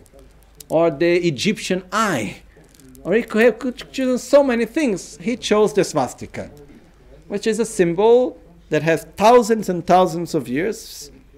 The oldest physical use of the swastika that I saw was actually in the south of Italy, in the one place called Ercolano, which is a town with around 3,000 years old, which was which went com- was completely covered by volcano, and then when they found it through the how to say archaeological excavations, in one terrace there was a big swastika drawn in the floor. It's a symbol that in India has been used for maybe more than 5,000 years. And one of the meanings of the swastika is stability, is the earth, is something to be stable. So this is why we put it on the basis of the throne when we offer the double vajra, which means stability. And we request, may your life be stable as the great Mount Meru. Know? May your actions flow as a river. May your mind be vast as the sun and the moon.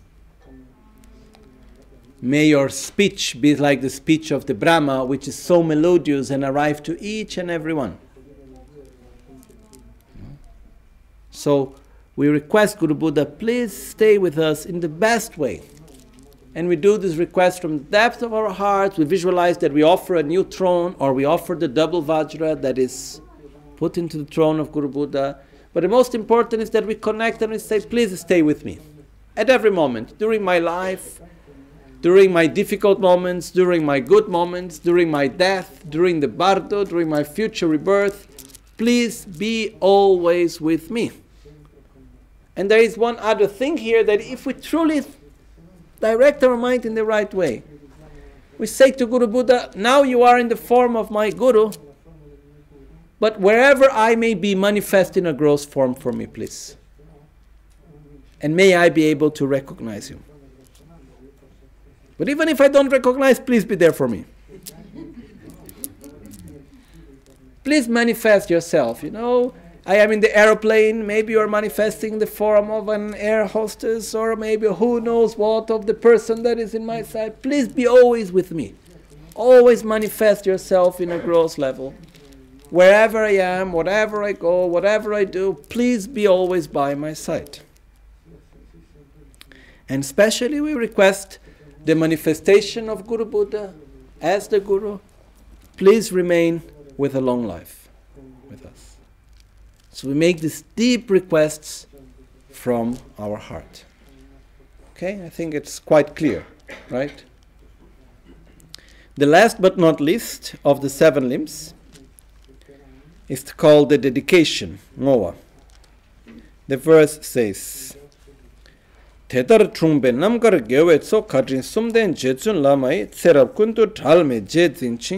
Sunchuk dorje topchir.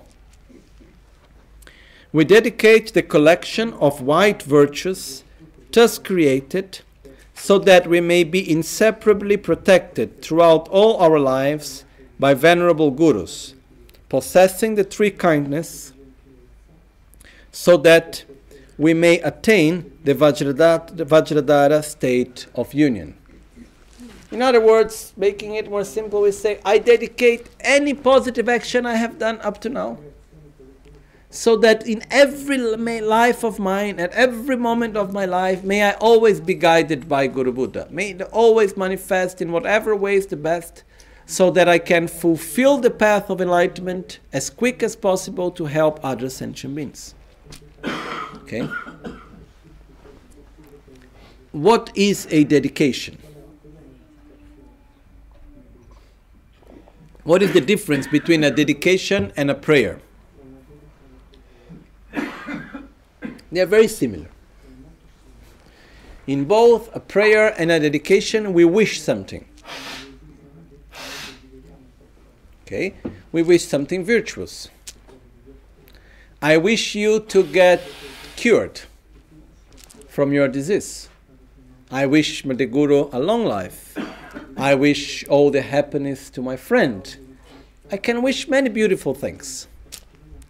What makes it the difference between a prayer, which is to wish something positive, and what can make it become a dedication is the fact that in the dedication we take something that we have generated and we direct it for that purpose that we wish. So I take the positive energy that I have gathered here today by listening to the teachings of the Dharma, by generating a positive mind, by being in the presence of my Guru, whatever, I generate all this positive energy that I have here generated and I dedicate it, I directed it so that you may be healthy and happy. It's very different than if I just say, May you be healthy and happy. When we just make a prayer, it's your problem. May you be healthy and happy. That's your business, you know. I just wished for you when, which is good to do. But when we dedicate, we take part into it. And we say, I put my energy so that made that happen. No? It's like one of the beautiful prayers for sick people, in which we say, uh, chona kuna ludan sim dunga neba chinyepa de dadagi sonam gi dega gyatso tobrasho, which was said and taught by Shantideva in the Bodhisattva Charyavatara, which says, Chok nam kuna ludan sem dunga neba chinyepa. In all directions, whatever sick or suffering, body and mind there may be, or whatever sick, uh, whatever body and whatever sick or suffering, body and mind there may be, or whatever suffering or sicknesses of body and mind there may be.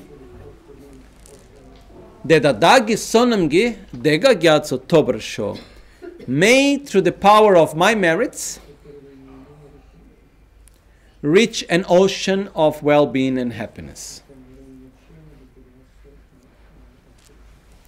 So I dedicate my merits. So, you know, for example, today, as we are gathered here together, you know, we are enjoying here as we receive the teachings we have here in the center one of our friends that is sick. You know, Maria, which is in the room up here, and she's very sick. So we can dedicate our merits for her. You know? So we say, made through the powers of my merits, whatever pain, whatever difficulty, whatever sickness, whatever suffering of body and mind there may be, may through the powers of my merits it be transformed and may she gain an ocean of joy and bliss. This is to dedicate. We take something that we have done, we take a positive energy of an action that we have done, and we direct it towards something that is important. Okay?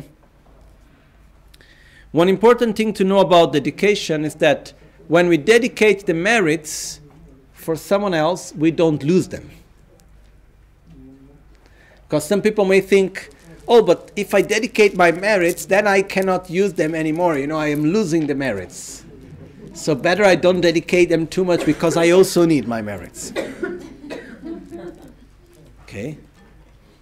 There is no such thing of losing one's own merits. Don't worry about it. Okay? Actually, the better, the more pure is our motivation when we dedicate, the more it is based on love and compassion, the stronger these merits become, and the smaller is the possibility of us losing them. The main possibility of us losing our merits is because we regret of the positive action we have done or because we react with anger and hatred. This also destroys the merits. So when we, oh, when, we sincerely dedicate the merits, we protect them also. So every day, it's very important for us to dedicate our merits. Whenever we do something that is positive, we dedicate, make through these merits, I be able to develop more patience so that I can help better other sentient beings. May through these merits, everyone that is sick finds find a state of peace and well-being and be free from their sicknesses.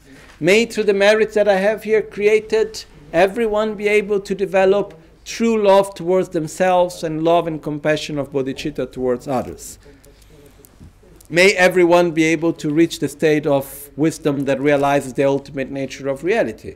We can make so many forms of dedication. It's just a matter of using well our creativity. If we are not so creative, which can happen, then we use the creativity of great masters that came before us, such as Shantideva. Which Shantideva had an incredible, beautiful creativity also. Like he made the most beautiful prayers of dedication. So when we take the 10th chapter of the Bodhisattva Charyavatara and we can read it for the dedications. No, normally we dedicate for the long life of our gurus. So we dedicate so that may the teachings, the long life of the teachings, may the Dharma touch the heart and the mind of each and every sentient being and transform their mind so that they may be able to get free from the state of samsara. We can make so many dedications. The important thing to remember is that dedications are not done by words, are done by thoughts, by feeling, by intention, by aspiration. The words are there to help us to direct the mind. But the dedication is something that comes from inside. And uh, I just like to share one other thing that there was one moment when I was quite young, I was 12, when I entered the monastery in India. And then uh, there was this big ceremony of uh, so called enthronement, and it was a very, how to say, special moment.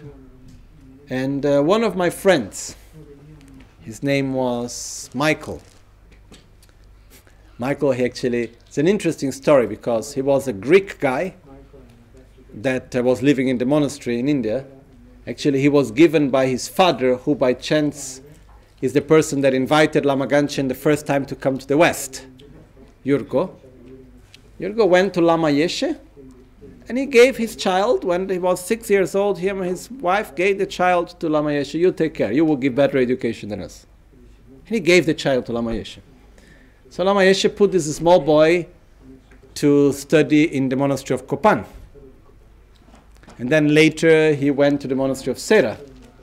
So you could see this beautiful young Greek man outside, but inside was a total Tibetan. So this was Michael. Anyhow, Michael told me when he said, ah, try to remember to dedicate the merits before you do the action. Because during the action you may forget. You are too busy with many other things, you forget to dedicate. Then after one other friend, Losa Ninja, told me something similar also. and he said, okay, so when you're about to do something positive also, you go for teachings, you do your practice, you help someone, you do anything that is virtuous. You serve your guru, you serve the center, you serve the dharma, anything that is virtuous. before you already say, whatever merits, whatever positive energy, positive karma I may gather through this action, I dedicate it for the long life of my gurus. I dedicate it for the well being of all sentient beings. I dedicate it for all those that are sick to be able to go beyond their sickness and to find an inner state of peace. I dedicate for all those that are living in hunger that may be free from hunger. We can dedicate for many things. But we can also dedicate before. So when we dedicate, we dedicate all the merits that we have created, the merits that we are creating, and the merits that we will still create. We dedicate all these three. And it's also a very powerful and important practice to, to make the dedications, okay? So here with this we conclude the seven limbs. Okay? Hmm.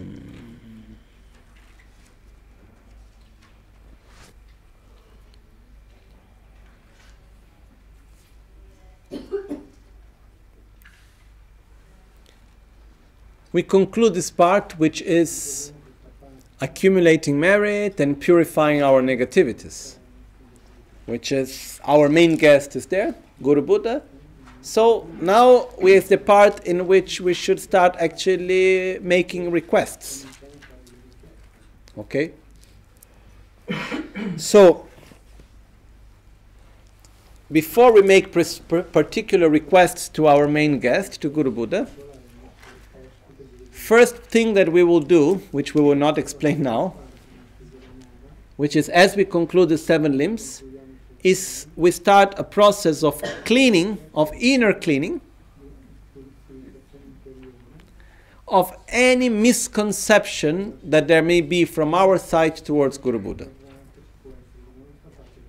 Any doubt, any negative judgment, any lack of faith, you know, any sort of small negativity in the connection that we have with Guru Buddha. This can happen. It's normal that happens. So here first we clean it. And we do this by praising Guru, Guru Buddha, remembering his qualities. So we concentrate into this deep feeling of gratitude. Okay? But um, we will see this tomorrow. Okay?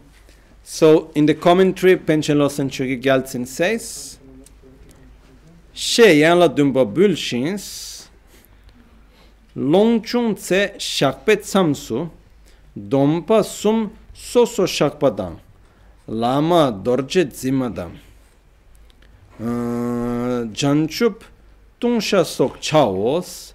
Tene lana dorche wang gurwe gyus lis. Lobe yonten konsona kyoni manzumi lash okay thus one offer the seven limbs. If you have time you should at the manner of confessing do confessions according to each of the three vows which means if you have time bef- before you do the part of confession this is the moment in which you should always like renew your vows, renew the bodhisattva vows, renew the tantric vows, renew the pratimoksha vows. This is the moment in which you should renew your own vows.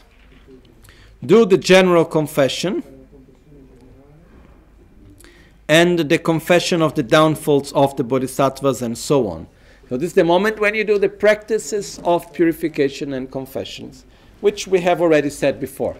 So this is just here, uh, how to say, Panchen Losang Chogi Gyaltsen putting emphasis on this.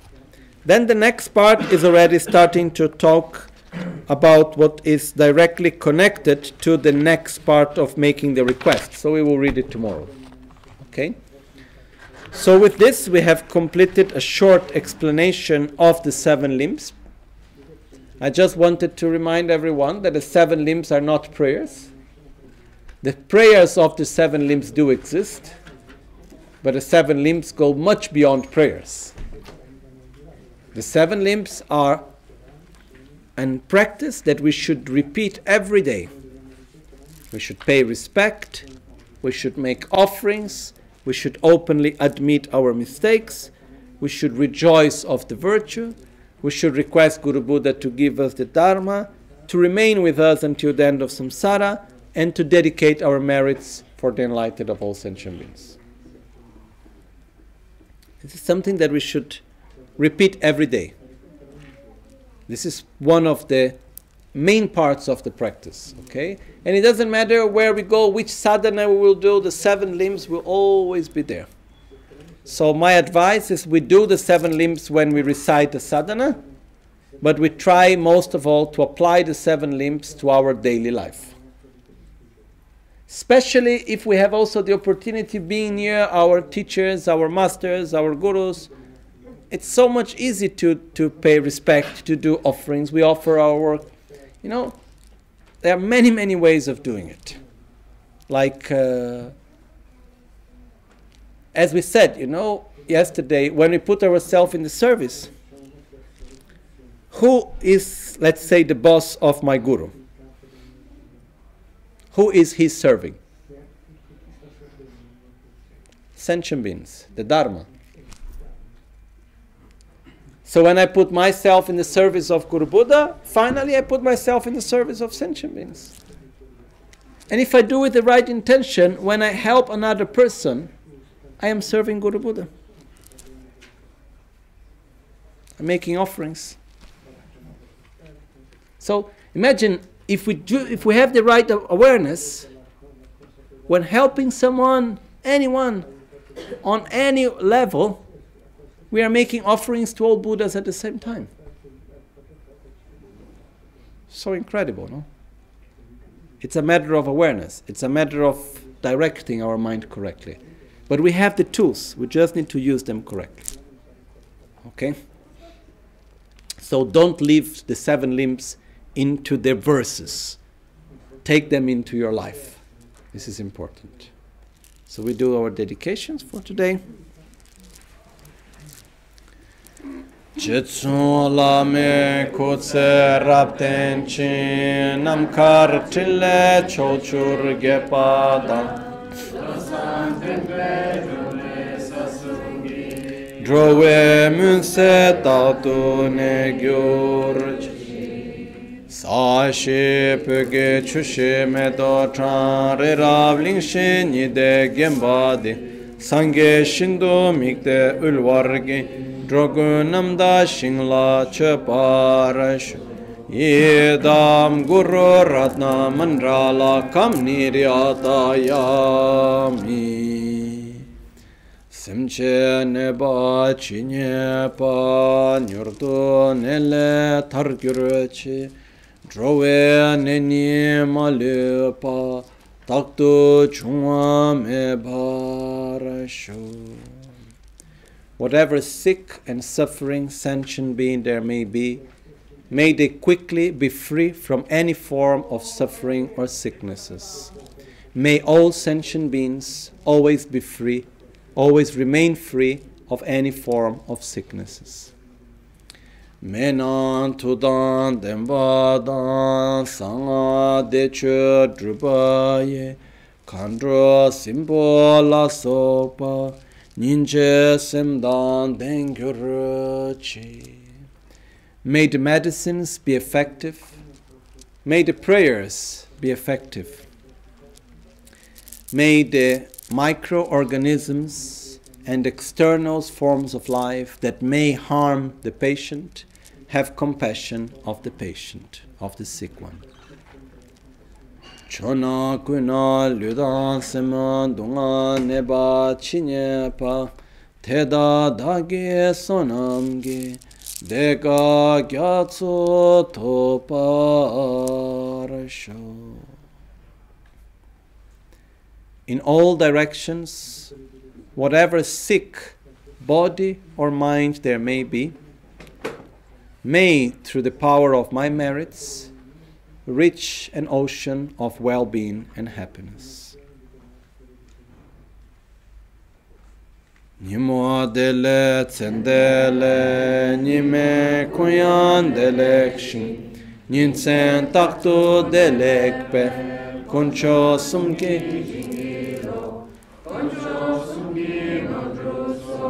Koncho sumke tashi sho At dawn or dusk, at night or midday, may the rituals grant us their blessings. May they help us to achieve all realizations and sprinkle the path of our lives with various signs of auspiciousness.